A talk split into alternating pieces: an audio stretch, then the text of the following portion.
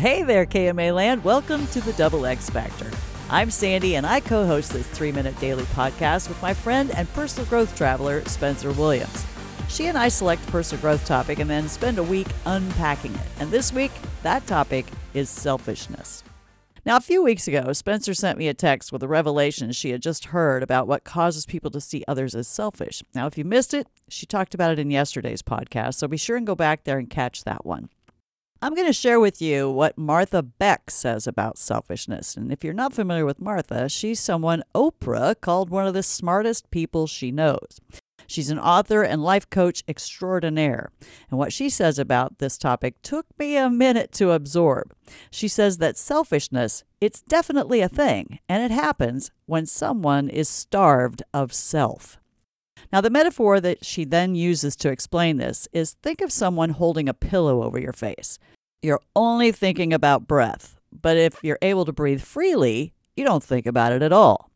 She also says this, and I quote So there are people who are very selfish, and they're mean and awful, and you can be guaranteed that person's self is being stifled to the point where they cannot think about anything else.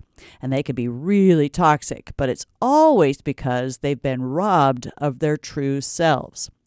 So a lot of the time, like when you drink alcohol, it's probably partly because you've lost yourself and you need to anesthetize, that's a big word, the pain because the separation from self is unbearable. End quote. Now, if you live a life that is starved of self, much like the topic Spencer and I have been sharing the past month or so, your, your true nature is that you are made of love. So, this sounds super counterintuitive, but the antidote to selfishness is to go within.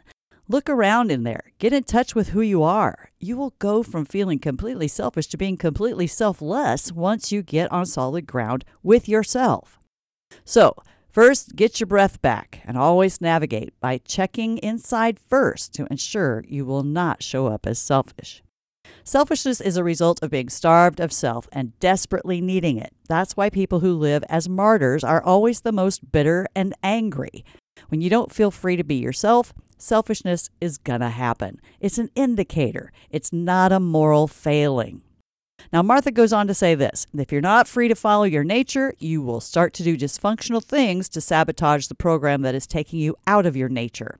Your true nature will then start to try and trick the system into letting you be free. Okay, this was kind of heady. So, something to think about. Think of someone you perceive as selfish. Are they in touch with themselves? Are they self aware? Give this idea some thought, and Spencer will be here with you tomorrow. I'll chat with you on Friday. Till then, later.